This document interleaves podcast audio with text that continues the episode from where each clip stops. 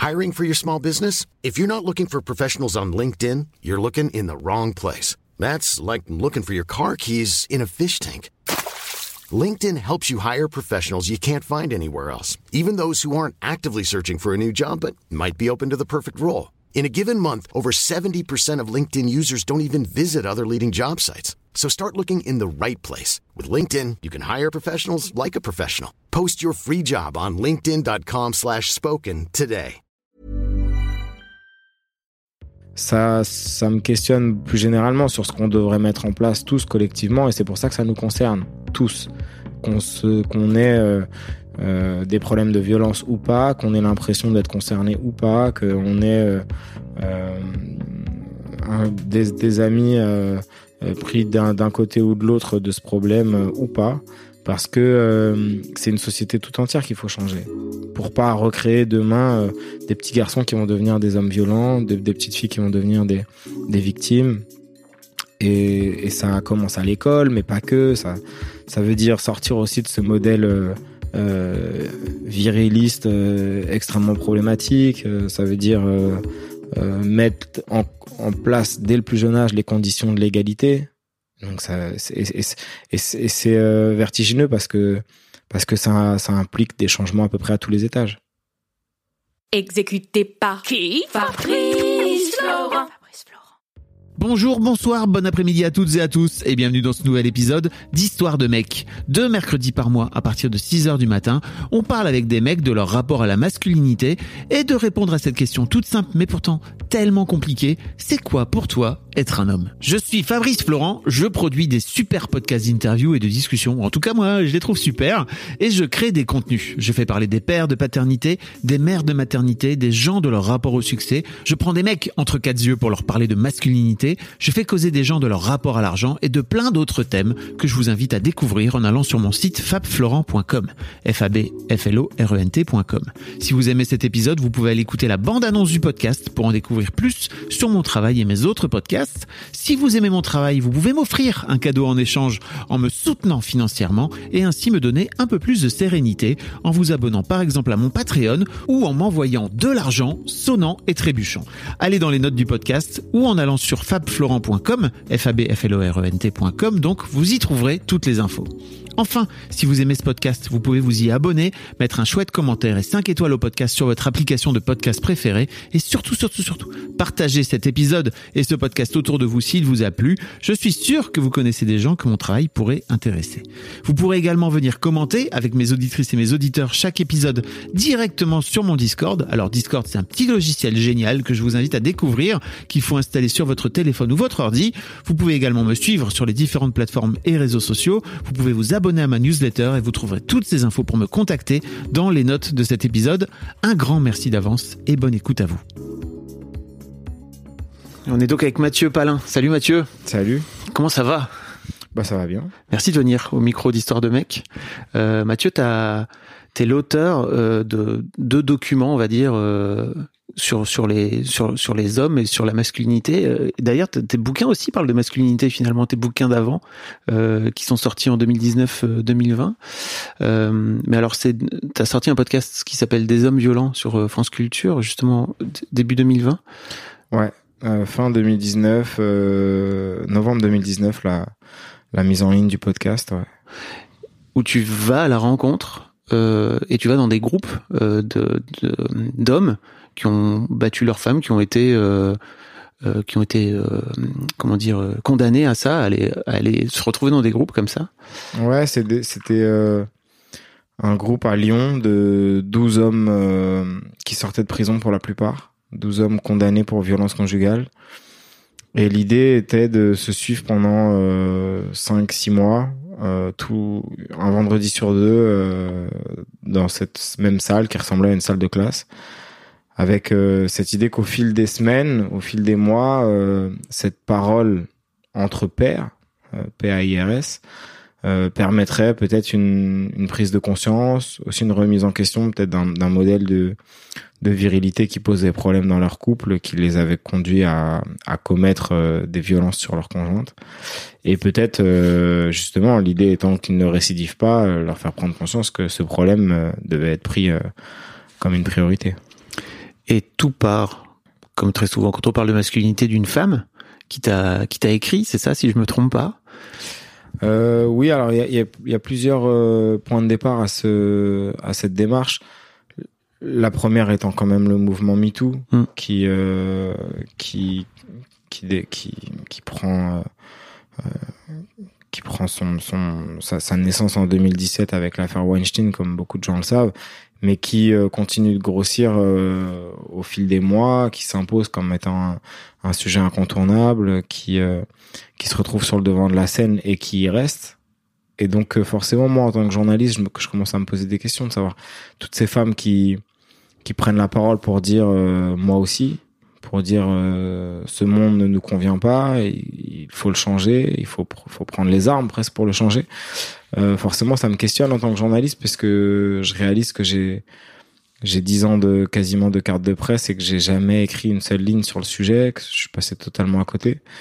Donc je commence à poser des questions quand même aux femmes autour de moi. Je lis des bouquins euh, et un moment dans un livre de Virginie Despentes qui s'appelle euh, King Kong Theory, elle, elle, elle parle du viol qu'elle a subi euh, à l'âge de 17 ans et puis elle, elle parle du fait que après en avoir parlé, beaucoup beaucoup de femmes venaient la voir en lui racontant son- leur histoire, en, en racontant des histoires de viol à chaque fois.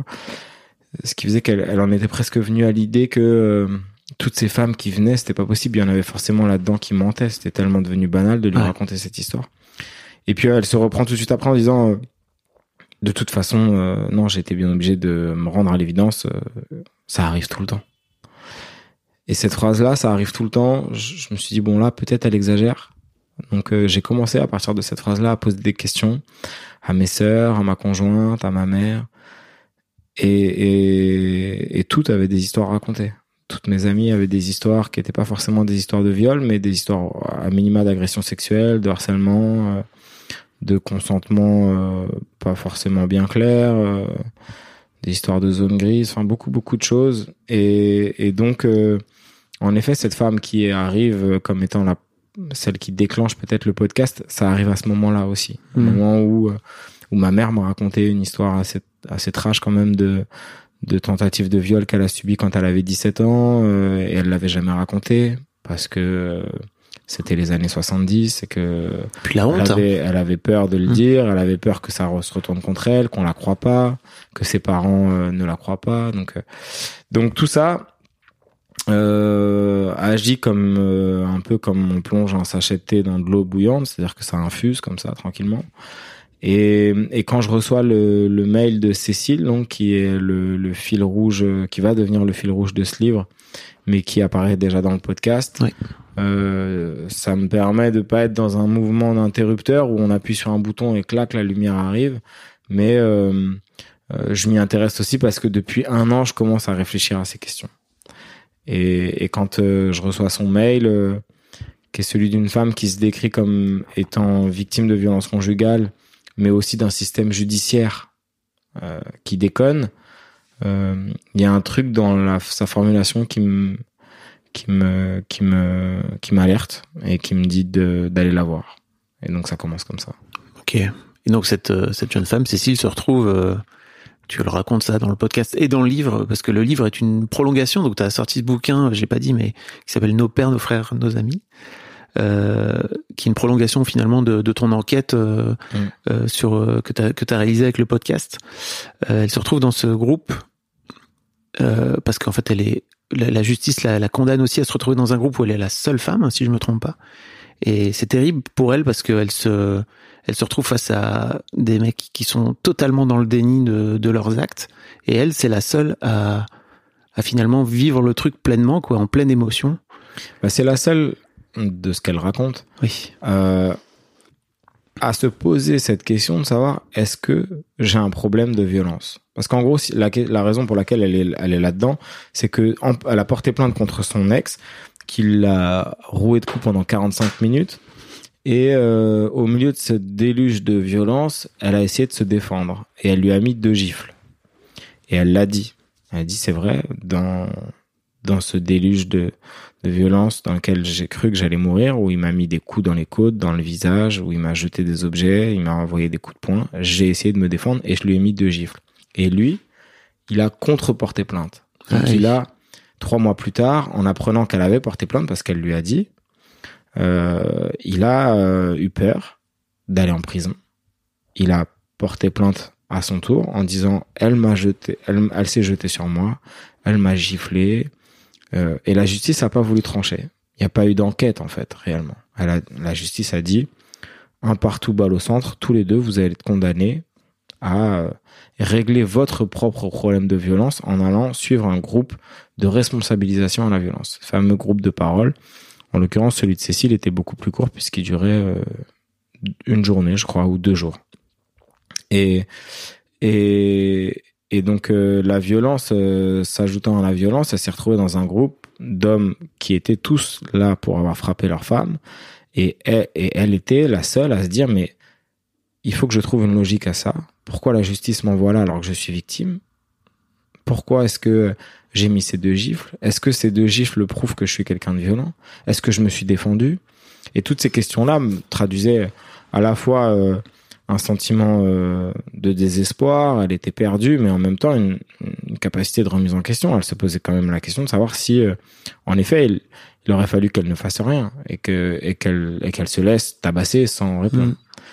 Et d'avoir face à elle ces mecs qui euh, qui soit minimisaient beaucoup, soit remettaient la faute sur leur femme, soit étaient carrément dans le déni le plus complet en disant moi j'ai rien à faire là, bah ça la dévastait parce qu'elle avait l'impression presque de se de se retrouver encore une fois euh, face à un déni de justice avec des mecs coupables qui se sentent victimes et des filles victimes qui se sentent coupables. Et c'est un peu le, tu disais justement Cécile, il y a un peu le fil rouge. Le, j'ai un peu l'impression qu'en fait le fil rouge de ton bouquin, c'est surtout beaucoup de déni de la part des hommes, euh, sauf quelques-uns qui viennent juste assumer leurs actes et qui, mais il y, en a pas beaucoup. Et tu t'es retrouvé. Mmh. Qu'est-ce que ça t'a fait toi? Parce que tu, je te, je te, demande à toi en tant qu'auteur, parce que t'as et journaliste, euh, parce que tu viens raconter ta propre histoire aussi à travers le, à travers le podcast, à travers le livre. Tu as raconté ta propre histoire toi de mec. Euh, Qu'est-ce que ça t'a fait toi de te retrouver face à des mecs euh, donc violents, objectivement violents, qui préféraient rester dans le déni plutôt que d'aller d'aller regarder en eux quoi. Bah c'est assez étonnant euh, au premier abord parce qu'en fait euh, quand j'ai pour la première fois entendu parler de ces groupes de parole, euh, je me suis forcément fait aussi une construction mentale qui qui ressemblait plus ou moins à Fight Club quoi. Donc avec des mecs qui arrivent ou les alcooliques anonymes qui arrivent, qui s'assoient en cercle et ce qui précède la prise de parole, c'est justement la reconnaissance d'avoir un problème. C'est dire je suis alcoolique, je suis toxicomane, je suis violent.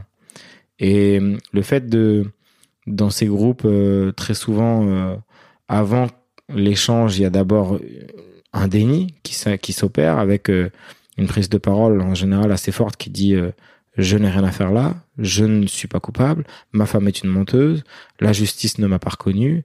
Euh, de toute manière, maintenant avec MeToo, on ne peut plus rien dire, on ne peut plus rien faire. Les femmes ont le pouvoir, elles l'utilisent pour se venger. Bon, tout ça rentrant dans une espèce de gros nuage qui s'appellerait celui du déni. Euh, c'est vrai que c'est étonnant parce que c'est ça correspondait pas à ce que j'imaginais et en même temps ce déni il a plein d'explications. Euh, c'est à la fois une colonne vertébrale autour de laquelle s'agrège le discours qui vous permet de ne pas vous effondrer. Quand bien même vous êtes coupable, vous avez été condamné, la question n'est pas de savoir si vous l'êtes ou pas. Enfin, mm. Vous êtes coupable. Mais euh, vous, dans votre discours, de dire que vous ne l'êtes pas, ça vous permet de continuer à vous regarder dans une glace. Et ça prouve aussi quelque chose, c'est que euh, la violence euh, conjugale, c'est une norme euh, qui, qui a évolué dans le temps et qui a évolué très rapidement ces dernières années. Il y a encore 40 ans, c'était quelque chose euh, d'absolument banalisé et même d'autorisé. On entendait euh, des phrases du type euh, bat ta femme si tu ne sais pas pourquoi, elle, elle sait. Ouais. Ou dans les années 60, il y avait une question d'éducation aussi. Comme aujourd'hui, tu sais, on, on frappe les enfants pour les éduquer. J'avais l'impression que bah, dans les années 60, il y avait un peu ce truc de frappe bah, ta femme pour l'éduquer. Il y avait une violence euh, physique qui était euh, totalement acceptée. Les mmh. enfants euh, se faisaient frapper à coups de martinet. Euh, à l'école, il y avait des punitions corporelles. et l'État se considérait pas compétent pour régler les histoires de couple. Parce qu'on considérait que la violence conjugale, une femme qui se faisait tabasser par son mec, euh, l'État n'avait pas à mettre son nez là-dedans. De la même manière que euh, les histoires d'inceste, l'État n'avait pas à mettre son nez là-dedans non plus. La justice ne réglait très peu, très rarement des histoires d'inceste, quand bien même il était partout. Et, et, et, ça, ça a évolué quand même assez rapidement, euh, euh, notamment ça avec euh, ces cinq, six dernières années. Mais si ces gars n'étaient pas capables de dire oui, c'est vrai, je l'ai frappé ma femme, mais de toute manière, elle le méritait, et si demain elle refait la même chose, je la frapperai deux fois plus fort, c'est bien parce qu'ils étaient conscients qu'ils pouvaient pas en être fiers de ça. D'ailleurs, il y en a plusieurs qui, quand ils ont été condamnés pour violence conjugale, arrivés en prison, ont préféré mentir et dire euh, qu'ils étaient là pour braquage plutôt que pour avoir frappé leur femme, femme enceinte de cinq mois. Donc, euh, euh, ce déni, euh, je pense qu'il faut aussi le regarder comme il est, c'est-à-dire pas uniquement en se disant oh là là c'est c'est qui ces fous furieux bas de plafond qui alors même qu'ils ont été condamnés continuent de dire qu'ils ont rien fait. Je pense que ça témoigne aussi euh, d'une évolution mine de rien de la société, mmh. de voir qu'ils sont pas capables d'assumer euh, leur violence en étant bien conscients qu'ils peuvent pas en être fiers de ça. Euh, et ensuite, euh, c'est aussi euh, c'est aussi assez classique finalement de ces histoires de violence conjugale d'avoir encore une fois cette inversion de la culpabilité, d'avoir des victimes qui se sentent coupables d'avoir été à l'origine, encore une Bien fois sûr. dans leur construction, des ennuis qu'ont vécu leurs conjoints ou ex-conjoints, c'est-à-dire euh, la garde à vue, la justice, euh, le fait qu'ils puissent plus voir leurs enfants, et à l'in- à l'inverse, des, coupables qui, eux, se sentent les vraies victimes. Donc euh, ça, c'est c'est vrai que c'est étonnant quand on l'a sous les yeux, qu'on est assis dans la même pièce qu'eux, et en même temps, assez rapidement, j'ai compris pourquoi. Et, et, et je vois que le déni est presque un préalable aussi à la prise de conscience chez certains, chez, d'autres, ils arrivent avec euh, une posture de déni extrêmement affirmée et ça ne bouge pas. Mais chez, d'autres, il y en a, certains qui ont commencé par dire j'ai rien fait et qui petit à petit sont, parvenus à, une réflexion, à, un changement aussi sur leur base. Et euh, j'ai entendu cette phrase de euh, notamment un mec qui s'appelle Kader qui disait en fait c'était moi le problème. Mais à- entre le j'ai rien fait, cette femme c'était l'enfer et euh, vraiment euh, j'aurais mieux fait de me, de, me, de me couper un bras plutôt que de la rencontrer à en fait c'était moi le problème. Bah il y a eu euh, toute une évolution qui a duré plusieurs semaines. Ah, J'imagine. Hey, I'm Ryan Reynolds. Recently, I asked Mint Mobile's legal team if big wireless companies are allowed to raise prices due to inflation. They said yes. And then when I asked if raising prices technically violates those onerous two year contracts, they said, What the f are you talking about, you insane Hollywood ass? F- So to recap, we're cutting the price of Mint Unlimited from $30 a month to just $15 a month. Give it a try at mintmobile.com slash switch. $45 upfront for three months plus taxes and fees. Promo for new customers for limited time. Unlimited more than 40 gigabytes per month. Slows. Full terms at mintmobile.com. Et ehm, euh, en fait, pour- l'un des trucs aussi que tu pointes, je trouve, et notamment à travers l'histoire de Cécile, où il y a tout un moment dans le livre où tu racontes euh, l'histoire de son père, de son père violent. Euh, tu parles aussi beaucoup de la construction familiale et de la violence qui finit par, euh, comme tu dis, se propager, se contaminer, qui est un virus en fait dans dans, dans des systèmes familiaux. Et pour moi, l'une des raisons aussi pour lesquelles il y a du déni autour de ça, c'est que ça nécessiterait d'aller regarder un petit peu l'éducation que tu as reçue, de peut-être regarder la violence de tes propres parents en face. C'est pas forcément un truc qui est très simple à faire, quoi. Bah, ce qui est sûr, c'est que la violence, euh, c'est un comportement. C'est pas quelque chose avec lequel euh, on est. On n'est pas violent. On n'a pas un gène en nous. Euh, si on est violent euh, à l'âge adulte, euh, c'est bien parce qu'on a rencontré un jour la violence. Donc, il y a deux manières de la rencontrer. Il y a en effet celle de, la rencontrer parce qu'on y est exposé au quotidien. Alors soit par son père qui est violent, soit par le quartier dans lequel on vit, soit par son frère qui nous met des trempes toute la journée, qui fait que on, on a une banalisation euh, de la violence et on va finir par l'utiliser comme presque un outil comme ça normal pour régler des, conflits, des problèmes euh, de, tous les jours, pour pour euh, pour régler aussi des, des nos relations sociales. Et puis il y a une deuxième manière de rencontrer la violence, c'est tout simplement de vivre dans une société patriarcale qui encourage les petits garçons à utiliser la violence comme un outil d'affirmation. Et donc euh, là, on rentre sur la question de la domination. C'est-à-dire que pourquoi dans nos sociétés, euh, on encourage les petits garçons à dominer les petites filles? Et, et, et, et ça commence très tôt, ça commence dès la maternelle. Donc, euh, et, et, ensuite, le temps est court. C'est-à-dire que vous avez 4, 5 ans, 6 ans, vous apprenez déjà à vous positionner par rapport à l'autre euh, en tant que petit garçon qui est censé avoir un avantage sur les petites filles. Et puis, 10 ans plus tard, vous êtes en couple avec ces mêmes petites filles.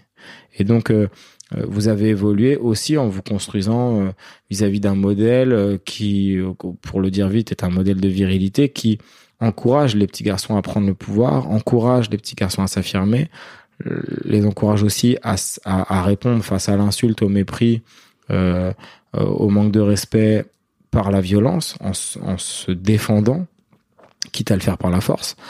Et, et ça, euh, c'est pas forcément, vous avez pas forcément besoin de grandir dans un univers violent, familial, violent, pour être sensibilisé à ça, pour euh, saisir les codes euh, de la virilité. Et là, c'est pour ça aussi que dans ce livre Je dis je, c'est que moi j'ai grandi dans un groupe de mecs, dans une, dans, dans, je suis né en 88, donc mon adolescence c'était les années 90 et le début des années 2000. Euh, j'ai j'ai été totalement exposé à ça. Et, et je vois très bien euh, ce que ça peut faire euh, euh, quand on est un garçon euh, hétérosexuel qui euh, essaye de se de, de se construire soi-même en, en se disant bon bah voilà le chemin normal pour devenir un homme c'est celui-là et qui va un peu, un peu cocher toutes les cases et qui sont des cases genre bah un garçon ça ça pleure pas un garçon ça ne se confie pas sur ses émotions ça cache ses sentiments ça ça sait se défendre, ça sait se battre, ça doit avoir des muscles. Bon, tout ça, ça construit des, des, des êtres qui sont plutôt des handicapés des sentiments Émotionnel, et oui. émotionnels et qui euh, vont aussi se retrouver dans une incapacité euh, à gérer les conflits euh, conjugaux, euh, à euh, accepter que l'autre euh, puisse avoir raison. euh, et donc, euh, ce- ces conflits-là, si on essaye de, de les régler en voulant rétablir ce qu'on pense être un rapport de domination normal, ce qui veut dire qu'en gros, l'homme serait euh, le chef de famille et donc la femme, forcément, lui, lui serait soumise, bon, bah, euh, nécessairement, on va basculer dans la violence. Puisque la question ne va plus être de régler le conflit, mais de, de battre l'autre, de le dominer, de remporter le match, d'avoir le dernier mot. Donc euh, euh, ça, euh, voilà, pour moi les deux, les deux, les deux principales raisons qui conduisent les mecs à, à, à être violents euh, se situent là. Et parfois, et, et malheureusement, euh, dans beaucoup de cas, il y a les deux. C'est-à-dire qu'il y a à la fois la rencontre d'un avec la violence dans un cadre familial qui était extrêmement violent, avec un père violent, avec des images qui les traumatisent, de, de, de leur mère qui se fait battre, qui se fait traîner sur le sur le carrelage dans la maison, euh, de eux qui prennent des trempes, et en plus une société qui euh, qui ne s'est jamais remise en question d'un modèle patriarcal qui est hyper présent euh, et, qui, per, perpétue justement cette histoire de domination masculine. Hmm. Alors, euh, je- j'en profite pour le dire parce que je sais après que je vais recevoir des mails, mais je sais, il faut aussi dire qu'il y a des femmes violentes. Il y en a certes statistiquement beaucoup moins, mais il y a des mères violentes, il y a des mères qui sont violentes psychologiquement et physiquement avec leurs enfants, etc. Certes, il y en a peu, mais je, je fais toujours très attention à rétablir l'équilibre parce que il y a des, y a des mecs qui nous écoutent ou des femmes qui nous écoutent qui ont été violentés par leur, euh, par leur daronne, quoi. Oui, mais en fait la question est toujours la même. C'est Oui. D'où, Euh, ça vient? d'où ça vient? D'où bien vient sûr. Ça vient du Moi, patriarcat. je, je, ne- je ne dis, enfin, bien sûr, tout le monde peut être violent. euh, et d'ailleurs, c'est justement pour ça que le livre s'appelle Nos pères, nos frères, nos amis. C'est pour déconstruire cette image d'un d'un violent qui serait forcément euh, un gros baraqué, bas de plafond, alcoolique. des femmes peuvent être violentes. la question, c'est à quel moment on rencontre la violence. En fait, si vous êtes une femme et que vous êtes fait tabasser toute votre enfance, euh, bah la violence, euh, vous allez la connaître. Ce sera comme une amie, que- quelqu'un que vous connaissez bien, que qui est, que vous pouvez solliciter, qui est qui est pas très loin. Donc euh, Surtout euh, si c'est pas une histoire de, enfin bien sûr il y a une histoire euh, De construction sociale et genrée, oui, et quoi. puis euh, genrée bien entendu Mm. puisque ce que ce qu'on a dit tout à l'heure sur cette société euh, et son organisation montre que les petits garçons sont bien plus encouragés socialement à utiliser la violence. Oui. Une petite fille qui utilise la violence, on va, on va, on va trouver que ça fait mauvais genre. On va lui dire euh, tiens-toi bien. Un petit garçon qui utilise la violence, on va se dire il est turbulent, mais c'est un garçon. Et puis, et puis il s'affirme. Et en même temps, euh, il se laisse pas marcher sur les pieds. Une petite fille, ça va être beaucoup plus compliqué. On va, on va, on va, on va la juger déjà. Donc euh, statistiquement, bien entendu, c'est beaucoup plus les garçons. Mais euh, il existe bien entendu des femmes violentes et la question n'est pas de savoir si elles ont elles ont tort ou pas de l'être, c'est de savoir euh, à quel moment la violence est rentrée dans leur vie. D'où ça vient. Et surtout, pour moi, le pire, c'est que quand t'es battu par tes parents, il y a ce truc aussi de, ok, donc en fait, c'est des gens qui sont censés m'aimer, qui me battent, donc en fait, c'est comme ça qu'on m'aime, c'est comme ça qu'il faut aimer, donc, ok, d'accord, donc, forcément, tu vas battre tes enfants, quoi, c'est, Oui, et puis c'est toute la recherche sur la mémoire traumatique. C'est c'est euh, la violence euh, traumatise. Et donc euh, il y a après l'état de sidération des traces extrêmement profondes qui ont marqué votre cerveau, qui fait que vous allez potentiellement vous remettre dans cette situation de de- d'exposition au danger, à la violence et répéter cette cette ces scènes là que vous avez vécues enfant. Donc il y a euh, bien entendu des explications à pourquoi euh, un tel devient violent et pourquoi une telle est exposée à la violence. Comment t'as la sensation, toi, d'avoir euh, euh, vécu Qu'est-ce que t'as appris, toi, en tant que mec, pardon, euh, par rapport à, comme tu disais, tu cachais, tu cochais, pardon, toutes les cases euh, de la masculinité que t'as que t'as compris, quoi. Tu vois, t'es rentré dans le game. Euh, Qu'est-ce que t'as appris, toi, euh, ces, années là d'en- d'enquête auprès de auprès d'hommes violents comme ça, en tant qu'homme? Bah, J'ai appris beaucoup de choses, mais d'abord euh, ce constat que la violence est partout. Et donc, euh, continuer d'enfermer les hommes violents dans une représentation monstrueuse d'un mec euh, profondément animé par le désir de, de, de, détruire la vie des, autres ne correspond pas à la majeure partie de ces gars. Parce qu'en fait, euh, si on regarde les chiffres, ils sont des centaines de milliers en France. Et ce ne sont pas tous des monstres. Ce sont aussi des gens extrêmement bien insérés dans la société, euh, qui me ressemblent et qui ressemblent à beaucoup d'entre nous, tout simplement parce qu'on les connaît et qu'on les aime, qui font partie de notre famille. Et que euh, il est tout à fait possible, puisque c'est le cas, d'être intelligent et drôle et extrêmement cultivé et violent. Et que tout ça n'est absolument pas incompatible. Donc, euh, la représentation qu'on a d'un homme violent qui serait forcément quelqu'un de moins intelligent, moins éduqué que nous, qui nous ressemblerait pas, est fausse. Et je pense que il faut vraiment euh, banaliser cette, im- cette image de l'homme violent parce que euh, s'ils sont si nombreux et que le problème est, est si vaste et important et urgent, euh, c'est bien parce que euh, ça touche toutes les couches de la société et, euh, et pas seulement euh, les plus basses, pour le dire euh, brutalement. Donc euh, ça, c'est c'est vraiment, euh, je pense, le message principal que j'ai envie de, de faire passer avec ce livre, qui était un constat aussi. Moi, je suis pas du tout un expert de la question. euh, c'est un livre de journaliste qui a été sur le terrain et qui euh, et qui aussi se pose des questions parce que je peux pas faire comme si j'étais pas un homme de 33 ans. euh, euh, aussi père d'une petite fille euh, et euh, qui a traversé euh, les les 15 20 dernières années en, en- comme un hétéro euh, qui s'est pas trop posé de questions. Donc maintenant je m'en pose. Et donc je dis je dans ce livre mais encore une fois je suis pas un expert. Je regarde juste ce que j'ai sous les yeux. Et ce que je vois c'est que des hommes violents il y en a énormément et, euh, et ils ressemblent pas tous à Michel Fourniret la plupart d'entre eux nous ressemblent D'où le nos pères, nos frères, nos amis. exactement Euh, partons du principe qu'en fait qu'il y a, il y a des gars violents là, qui sont en train de nous écouter ou qui ont déjà pu faire preuve de violence. Euh, Qu'est-ce que tu as envie de leur dire? Parce que je sais pas parce que T'as rencontré je- plein, je- je rencontré plein d'experts hein, pour le coup. T'as rencontré plein, plein Oui. de spécialistes et tout. Ben, il faut se faire aider. Euh, c'est la seule manière de sortir de là. En fait, euh, on a été euh, enfermé pendant des siècles, j'ai envie de dire, dans, dans justement ce handicap émotionnel qui fait que on garde tout pour soi, on parle pas, on demande pas d'aide, on on veut pas paraître pour faible. Euh, on veut pas avoir l'air d'être un PD ou d'être euh, bon bah euh, forcément ça aide pas à, à- quand on est enfermé dans ses représentations, dans ses clichés, à demander de l'aide, à dire que ça va pas, à dire que on aimerait s'en sortir mais on sait pas comment faire. Et hum, il y a des associations euh, qui prennent en charge ce problème.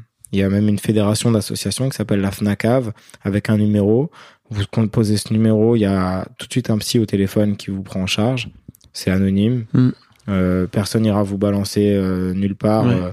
Euh, mais euh, la question c'est de savoir si vous êtes déjà passé à l'acte ou pas, si euh, vous sentez que ça monte et que vous n'arrivez pas à gérer votre colère, si vous avez l'impression que vous êtes en train de ressembler de plus en plus à ce père que vous avez, dont vous étiez juré de ne jamais ressembler, que peut-être vous revoyez plus, que et toutes ces questions-là euh, méritent d'être posées et euh, et il faut il faut en discuter avec un professionnel. Il y a des gens qui sont euh, qui sont spécialistes de la prise en charge d'auteurs de violence et qui ont des résultats. Ça prend du temps, c'est absolument pas une recette magique. Euh, mais de la même manière que quand on est en dépression et qu'on commence une thérapie, on sait pas comment, on sait, on sait pas dans quoi on s'engage, et on sait pas comment ça va se terminer, mais on sait qu'on en a besoin. Bah, c'est un peu la même chose. Et donc, euh, moi personnellement, je suis pas docteur, je suis pas médecin, je suis pas psychiatre, je peux pas donner de conseils comme ça, mais je sais que euh, des gens qualifiés, compétents, euh, sont à l'œuvre, Mm. ils existent et euh, il faut se diriger vers eux. J'ai noté, hein, tu le notes dans le livre, le numéro, c'est le 0, c'est, pardon, le 08 019 019 11. Ouais, c'est ça. Vous pouvez passer un coup de fil euh, quand vous sentez la colère monter et tout. Vous allez avoir. euh, Ouais, et, et, euh, et, et ça, ça, ne, ça ne peut que qu'être euh, qu'être bénéfique de demander de l'aide. Mais c'est dur hein, pour les gars d'y aller. Bah c'est dur. C'est- c'est euh, dur en même temps, euh, faire tomber cette carapace là, cette armure. en même temps, si vous si vous savez que vous avez ce problème, euh, euh, c'est que vous en souffrez. En fait, il y a aussi un, un truc, c'est que bien sûr, ça existe des des, des pervers, des manipulateurs, des, des psychopathes qui ne ressentent aucune empathie pour l'autre et qui jouissent de la souffrance de l'autre. Mais c'est pas du tout la majorité. Mm. La majorité des mecs sont quand même malheureux de, de faire le malheur autour d'eux, de créer de la souffrance, de pas réussir à s'en sortir, de de pas réussir à vivre bien avec une femme, de de, de vivre euh, comme un couple normal. C'est une phrase que j'ai énormément entendue. Donc euh, cette souffrance, si elle s'exprime euh, et qu'elle les qu'elle les rend malheureux euh, et qu'elle crée du malheur autour d'eux, puisque en fait ça crée des victimes, Euh, leurs enfants, leurs femmes, euh, leurs proches aussi, qui peuvent en souffrir de voir euh, euh, ce, ce, ce père, ce frère, cet ami euh, euh, s'enfermer dans, dans dans une logique mortifère, euh, dans dans une dans qui peut-être va être jugé, incarcéré, euh, pris dans la spirale de, de la justice. Bon bah tous- toutes ces questions-là sont des, c'est- tout ça, ça génère de la souffrance. Donc euh, si on le sait, si on sent qu'on a ce- qu'on a ce problème, euh, il faut le prendre, en, il faut il faut, se prendre en charge. T'es papa? Tu le disais tout à l'heure. Tu le racontes dans le livre aussi d'une petite fille? Ouais, ben c'est un peu un cliché de dire que forcément ça ça ça nous amène à se poser des questions, mais mais hum, mais mais mais on, on voit euh, sur ces sur ces histoires de violence euh, conjugale que euh, la violence hum, se transmet quand même de génération en génération, un peu comme un virus.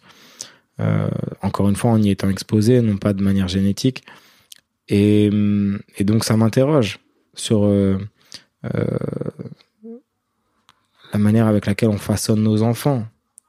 Et je vois bien que en ayant une, une fille, la question c'est qu'est-ce qu'est-ce que quel monde on laisse à, la génération future? Est-ce que juste euh, ça va suffire de mettre au sein de mon petit ma petite échelle les choses en place pour qu'elle ne soit pas exposée à cette violence des hommes, euh, pour qu'elle n'en souffre pas, euh, pour que elle se construise comme une une une, petite fille, euh, une fille, une femme indépendante, forte.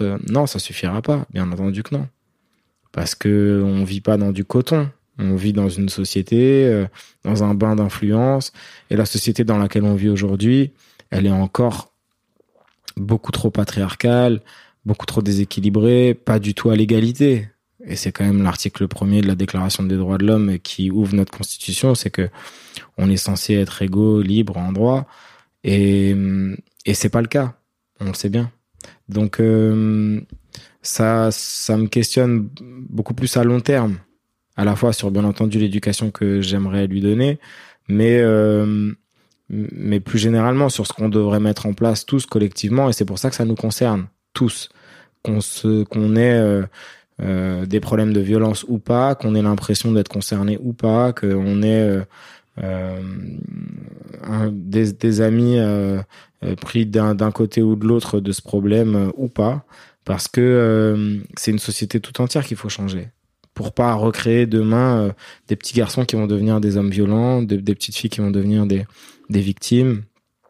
Et, ça commence à l'école, mais pas que. Ça, ça veut dire sortir aussi de ce modèle viriliste euh, extrêmement problématique. ça veut dire mettre en, en, place dès le plus jeune âge les conditions de l'égalité.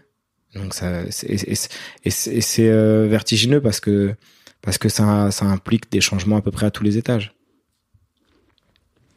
Quel âge ta fille aujourd'hui? Elle a pas encore deux ans. Elle, elle, a, elle a un peu plus de 20 mois. Hmm. Tu elle est à la crèche.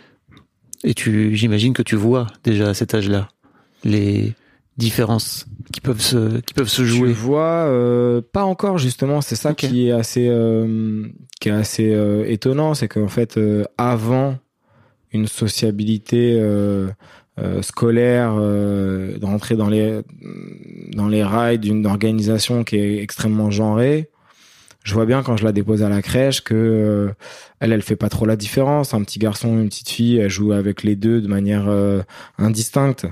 Parce que euh, parce qu'il n'y a pas encore cette idée de ben non en fait il y a une séparation genrée qui est extrêmement qui est extrêmement forte dès dès, le plus jeune âge. Les garçons avec les garçons les filles avec les filles avec une une peur un rejet de l'autre euh, jusqu'à ce que euh, finalement l'adolescence euh, les, les remette en couple. Parce qu'en en fait ils se retrouvent attirés l'un l'autre alors que c'est pas forcément le le cas dans la plus petite enfance. Il n'y a pas cette attirance sexuée. Et donc enfin en tout cas pas de manière visible. Et donc là pour l'instant à cet âge-là c'est-à-dire en grosso modo deux ans à la crèche on voit pas de différence mais on sait qu'elles arrivent et que dès l'entrée à l'école, j'en ai beaucoup discuté avec des gens qui ont des enfants un peu plus âgés. Euh, à la maison, ils entendent des trucs du genre bon bah non bah moi ce sport-là je peux pas le faire parce que c'est pour les garçons, c'est pas pour les filles. Et euh, oui bah moi non je cours pas vite mais c'est normal je suis une fille. Ou euh, et toutes ces petites phrases là qui peuvent paraître anodines et en fait on les écoute on les oublie mais qui marquent déjà euh, bah, cette influence, ces influences qui vont euh, faire qu'on va aussi vouloir se, se fondre dans la norme. Et si la norme c'est porter du rose quand on est une fille, parce que les autres filles nous disent que c'est comme ça que ça doit être, et eh ben peut-être que on va aussi se plier à cette norme. Et de la même manière, si la norme c'est euh, euh être un mec, jouer au foot, euh, et je dis ça en étant moi-même footballeur, donc euh, eh ben on va se plier quand même aussi à cette norme. Quand bien même peut-être on n'aurait pas du tout envie de jouer au foot, mais plutôt de jouer à la poupée. Et donc je vois bien que cette cette euh, répartition euh, des garçons, des filles, de la population française de moins de 10 ans, on va dire, elle est très rapidement genrée et elle nous enferme chacun dans des stéréotypes qui sont problématiques parce que dans pas longtemps on va se mettre en couple et euh, et on va se retrouver face à un problème, c'est que on a déjà en nous les codes de ce qui peut nous amener vers la violence, c'est-à-dire la domination. T'étais un petit garçon entouré de femmes, c'est ça? T'avais avais deux sœurs? J'avais deux sœurs, une mère. Une mère? Euh, à la maison, euh, mais un père aussi. Oui. Euh, et et bon bah moi je avec le recul, hein, bien entendu, j'en étais pas conscient à l'époque, mais je vois à quel point j'ai aussi quand je disais que j'avais coché un certain nombre de cases, coché la case du grand frère qui doit forcément être protecteur, mais qui du coup est dominateur en fait, c'est ça le truc. Mm. C'est qu'on on, tu en plus j'ai grandi dans, dans en banlieue euh, où cette figure-là est assez euh, répandue, de celle d'un grand frère qui nécessairement doit être protecteur pour ses sœurs, alors que personne ne me l'a jamais dit. C'est quelque chose que j'ai complètement intégré moi-même euh, de manière inconsciente, mais que j'ai mis en place. Et du coup, euh, bah, à l'arrivée, euh, ça veut dire euh, dominer ses sœurs. Alors elles sont plus petites, mais malgré tout, Mm. prendre des décisions à leur place, euh, les rabaisser, euh, et, euh, et et ça, oui, oui, j'en ai bien conscience. Et je vois que, bon, bien sûr, c'est de ma faute, mais c'est aussi un modèle que j'ai embrassé en me disant que c'était ça mon rôle. Alors que non. J'imagine que quand t'avais 15 ans, il y avait personne d'autre autour de toi, il y avait pas de podcast, il y avait pas de Mathieu Palin pour venir dire tu peux faire autre chose quoi, tu vois. Alors c'est vrai que c'était pas du tout une question qui était débattue, mais je veux dire, euh, euh, ça posait pas problème en fait. C'était c'était comme ça. Alors, ça, po- ça posait problème bien entendu puisque les Oui. femmes en souffraient déjà. Oui. Mais Ça posait pas de question, dire, en tout cas. Il y avait pas de il y avait pas de Mm. remise en question de ces modèles-là. Euh, moi, quand j'allumais la télé, je regardais des séries, des films. euh, C'était rempli justement de grands frères protecteurs qui allaient essayer de venger leur sœur qui avait Mhm. vécu ci ou ça, quoi. Donc, euh, euh, j'avais pas l'impression de d'être euh, de sortir du rang justement. T'avais la sensation que est-ce que t'as la sensation avec le recul qu'il y a des trucs que t'aurais aimé faire en tant que mec et où tu t'es dit ah non mais ça je peux- ça je peux pas parce que c'est justement pas dans la voie en tant que mec quoi? Non, comme ça, j'ai rien qui me vient. euh, forcément, il y en a, hein, mais Mm. mais je pense en plus être euh, pas forcément le, genre de mec qui a le plus souffert moi de ce modèle, parce que j'étais euh, j'étais justement un gars euh, qui a pas eu trop de problèmes à accepter un modèle euh, masculin d'un mec qui fait du sport, euh, qui va euh, être euh, euh, avoir un corps qui doit être développé à l'adolescence parce que je faisais beaucoup de sport donc j'ai pas forcément eu besoin de, de- j'ai pas souffert forcément de devoir coller à ce modèle là parce que je- j'y suis arrivé un peu naturellement mais je, je voyais bien dans mes classes euh, diffé- enfin les différentes classes dans lesquelles je suis passé au collège au lycée euh, une souffrance chez certains mecs qui étaient pas justement dans ce, dans ce moule là et qui avaient du mal à à, à y rentrer ou qui voulaient pas y rentrer et qui du coup étaient rejetés qui étaient mis sur la touche. Alors je parle bien sûr de tous ceux qui se découvrent une orientation sexuelle différente de l'hétérosexualité et qui d'un coup sont eux pour le coup vraiment rejetés Mm. parce que euh, parce que je, je je vais pas moi parler au nom de, de, des- des homosexuels mais mais je voyais bien que c'était compliqué de l'assumer dans face à face à la foule face au face à cette euh, normalité hétérosexuelle qui euh, qui vous rejette comme étant euh, quelque chose de différent, euh, de pas normal. En tout cas, moi, dans les années 90, c'était vraiment, Bah oui. euh, c'était vraiment encore ça. Je sais que ça change beaucoup. Là, je fais des rencontres euh, dans les collèges et je vois des, des jeunes qui ont beaucoup plus de facilité à assumer ça vis-à-vis de leurs camarades de classe. Et à l'époque, c'était pas le cas. Mais, euh, mais je, je- en fait, la, la norme telle qu'elle est imposée par le groupe, par la, par la majorité, est quelque chose d'extrêmement puissant et, euh, et, et c'est difficile de s'y opposer et de s'affirmer en contre parce qu'on est rejeté, parce qu'on est, parce qu'on est, euh, parce qu'on est critiqué, on est moqué, on est harcelé. euh, euh, et et j'ai eu la chance, je sais pas si c'est une chance, mais en tout cas j'ai pas souffert de ça puisque moi j'étais de l'autre côté justement, Ouais. de ceux qui euh, qu'on venait pas faire chier. Donc euh, euh, je, je, je me garderais bien de de- d'exprimer ce que c'est que de que d'être de ce côté-là de la de la barrière, si on peut parler comme ça, parce que j'ai pas vécu cette souffrance, mais je l'ai vue. Et je je je voyais bien que qu'elle qu'elle s'exprimait euh, euh, tout bas. Parce que parce que de de peur d'être une fois de plus euh, vilipendé, critiqué, harcelé quoi. Et pour moi, l'un des trucs aujourd'hui clés que je vois, c'est que chez certains mecs qui sont justement du bon côté de la barrière, ils, ils ont conscience en fait qu'ils sont du bon côté de la barrière et qu'il y a sans doute un truc à faire et à utiliser entre guillemets ce pouvoir qu'ils ont, que, qui leur est tombé dessus ou qui parce qu'à un moment donné ça, tombe aussi dessus quoi euh, pour venir défendre les plus faibles. Et ça c'est un truc moi j'ai l'impression en tout cas euh, je suis un peu plus vieux que toi mais qui existait pas à mon époque quoi. Les, les dominants ils étaient dominants et en fait euh, il fallait surtout pas aller avec les parias quoi Ouais, je sais pas. euh, je sais pas si ça change vraiment euh, particulièrement à cet âge-là. En plus, Ouais. c'est pas forcément l'âge où on a le plus le plus de recul, le plus de maturité. On reste un enfant euh, quand on est au collège, au lycée, et on est cruel. Et je vois que moi, euh, le discours que je tiens aujourd'hui, je l'aurais bien entendu pas tenu à 15 ans quand j'étais moi-même au lycée. Euh, j'étais beaucoup plus con, euh, beaucoup plus jeune, euh, beaucoup plus égoïste aussi probablement. Enfin, je, je veux dire, c'est c'est c'est aussi un âge qui est cruel et qui est euh, qui est pas celui de l'intelligence. Euh, donc, euh, je sais pas, j'ai pas j'ai pas de j'ai pas assez de, de de regard sur la jeunesse d'aujourd'hui pour savoir si les choses changent vraiment. Tu a- t'es toujours au centre hein, de tes de tes différents bouquins, de tes projets, etc. Et J'ai l'impression que c'est parce qu'il y a un moment donné où il y a un truc qui te met toi en action, sur lequel tu viens te questionner, etc. Euh, c'est quoi tes c'est quoi tes projets à venir? C'est quoi les, les choses qui te Bah, meuvent? j'ai écrit trois livres. Euh, le premier, j'étais pas du tout au centre Oui. de- parce que j'étais un narrateur omniscient, euh, voilà, qui racontait une histoire.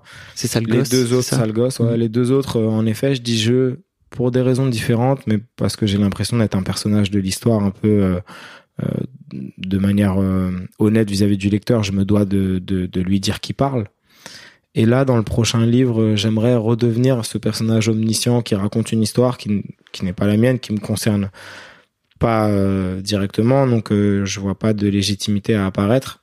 Donc, euh, donc voilà, je, je, je suis vraiment au début du projet, donc je, difficile pour moi d'en parler Oui. parce qu'il n'est pas encore vraiment euh, défini, mais mais euh, c'est un projet de fiction qui est encore une fois très ancré dans la réalité puisque ça commence par un reportage qui est assez long euh, dans laquelle dans lequel je vais puiser pour basculer ensuite vers une histoire euh, de fiction mais euh, mais je pense pas utiliser le jeu cette fois Ok. j'aimerais pas T'aimerais pas? Non, j'aimerais pas. J'aimerais réussir à, à, à raconter cette histoire sans avoir cette béquille du jeu. Parce que c'est une béquille de parler de soi. T'as la sensation que c'est une béquille? Bah, bien sûr, c'en est une. C'est-à-dire que même quand on aura, quand t'as rien à dire, tu peux toujours parler de toi. Et donc, euh, ça, c'est une béquille.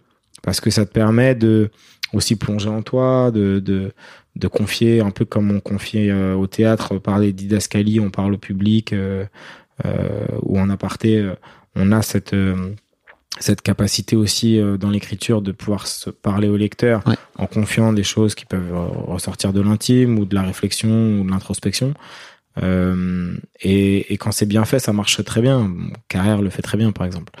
Mais, euh, mais j'aimerais bien aussi bah, être capable de d'écrire différemment et donc de, de, de me tenir à cette contrainte de le prochain, je je n'utiliserai pas ça. C'est intéressant que tu le vois comme une béquille parce que pour moi c'est plutôt une force quoi, tu vois, et notamment dans ce récit-là parce que tu racontes ton propre cheminement et donc il y a une forme d'identification aussi qui se fait en tant que mec à euh, Oui, ok oui. en fait je te suis. Oui, mais une béquille peut être une force. C'est c'est Ok. c'est pas du tout. euh, je le vois C'est- c'est pas, pas du tout péjoratif. comme- non, c'est pas du tout péjoratif. C'est c'est au, au- même au contraire euh, un outil euh, qu'on utilise dans le récit pour dans la narration pour que euh, ça puisse euh, aider à la fois au rythme de, de du récit euh, et en même temps s'adresser au lecteur de manière honnête et sincère en lui disant qui parle. Ok. Bah, Mathieu, merci beaucoup. Bah merci. On, je, je mettrai tous les liens pour pour aller découvrir ton travail. Où est-ce que les gens peuvent te suivre? Le, de la façon la plus simple possible sur les réseaux sociaux C'est sur Insta, non Ou t'es le Ouais, plus... je, je suis très peu. Euh, T'aimes pas actif. Mais oui, j'ai un compte Instagram, un compte Twitter. euh, et puis on peut m'écrire sur Messenger, comme, comme beaucoup de gens. Ok. Merci beaucoup, Mathieu. C'est chouette. Merci. Un grand merci à vous d'avoir écouté jusqu'au bout. Pensez à rejoindre le serveur Discord pour venir commenter avec le reste de ma commu. Je vous trouverai tous les liens dans les notes de cet épisode. Et si mon travail vous plaît, je vous rappelle que vous pouvez m'offrir en échange un peu de sérénité en vous abonnant à mon Patreon ou en m'envoyant de l'argent en vous munissant de votre CB. Vous trouverez tous les liens dans les notes de cet épisode également. Bonne fin de journée et j'espère à très bientôt pour un nouvel épisode de podcast. ACAST powers the world's best podcasts. Here's a show that we recommend. Hi, I'm Jesse Cruikshank. Jesse Cruikshank. I host the number one comedy podcast called Phone a Friend. Girl, Let's phone a friend. Not only do I break down the biggest stories in pop culture with guests like Dan Levy and members of InSync, I do it with my own personal boy band singing jingles throughout. Because it's my show. It's your show, girl. New episodes of Phone a Friend Yeah. drop Thursdays wherever you get your podcasts. So work it, girl. Yeah, work it. Okay, that's enough. ACAST helps creators launch, grow, and monetize their podcasts everywhere. ACAST.com.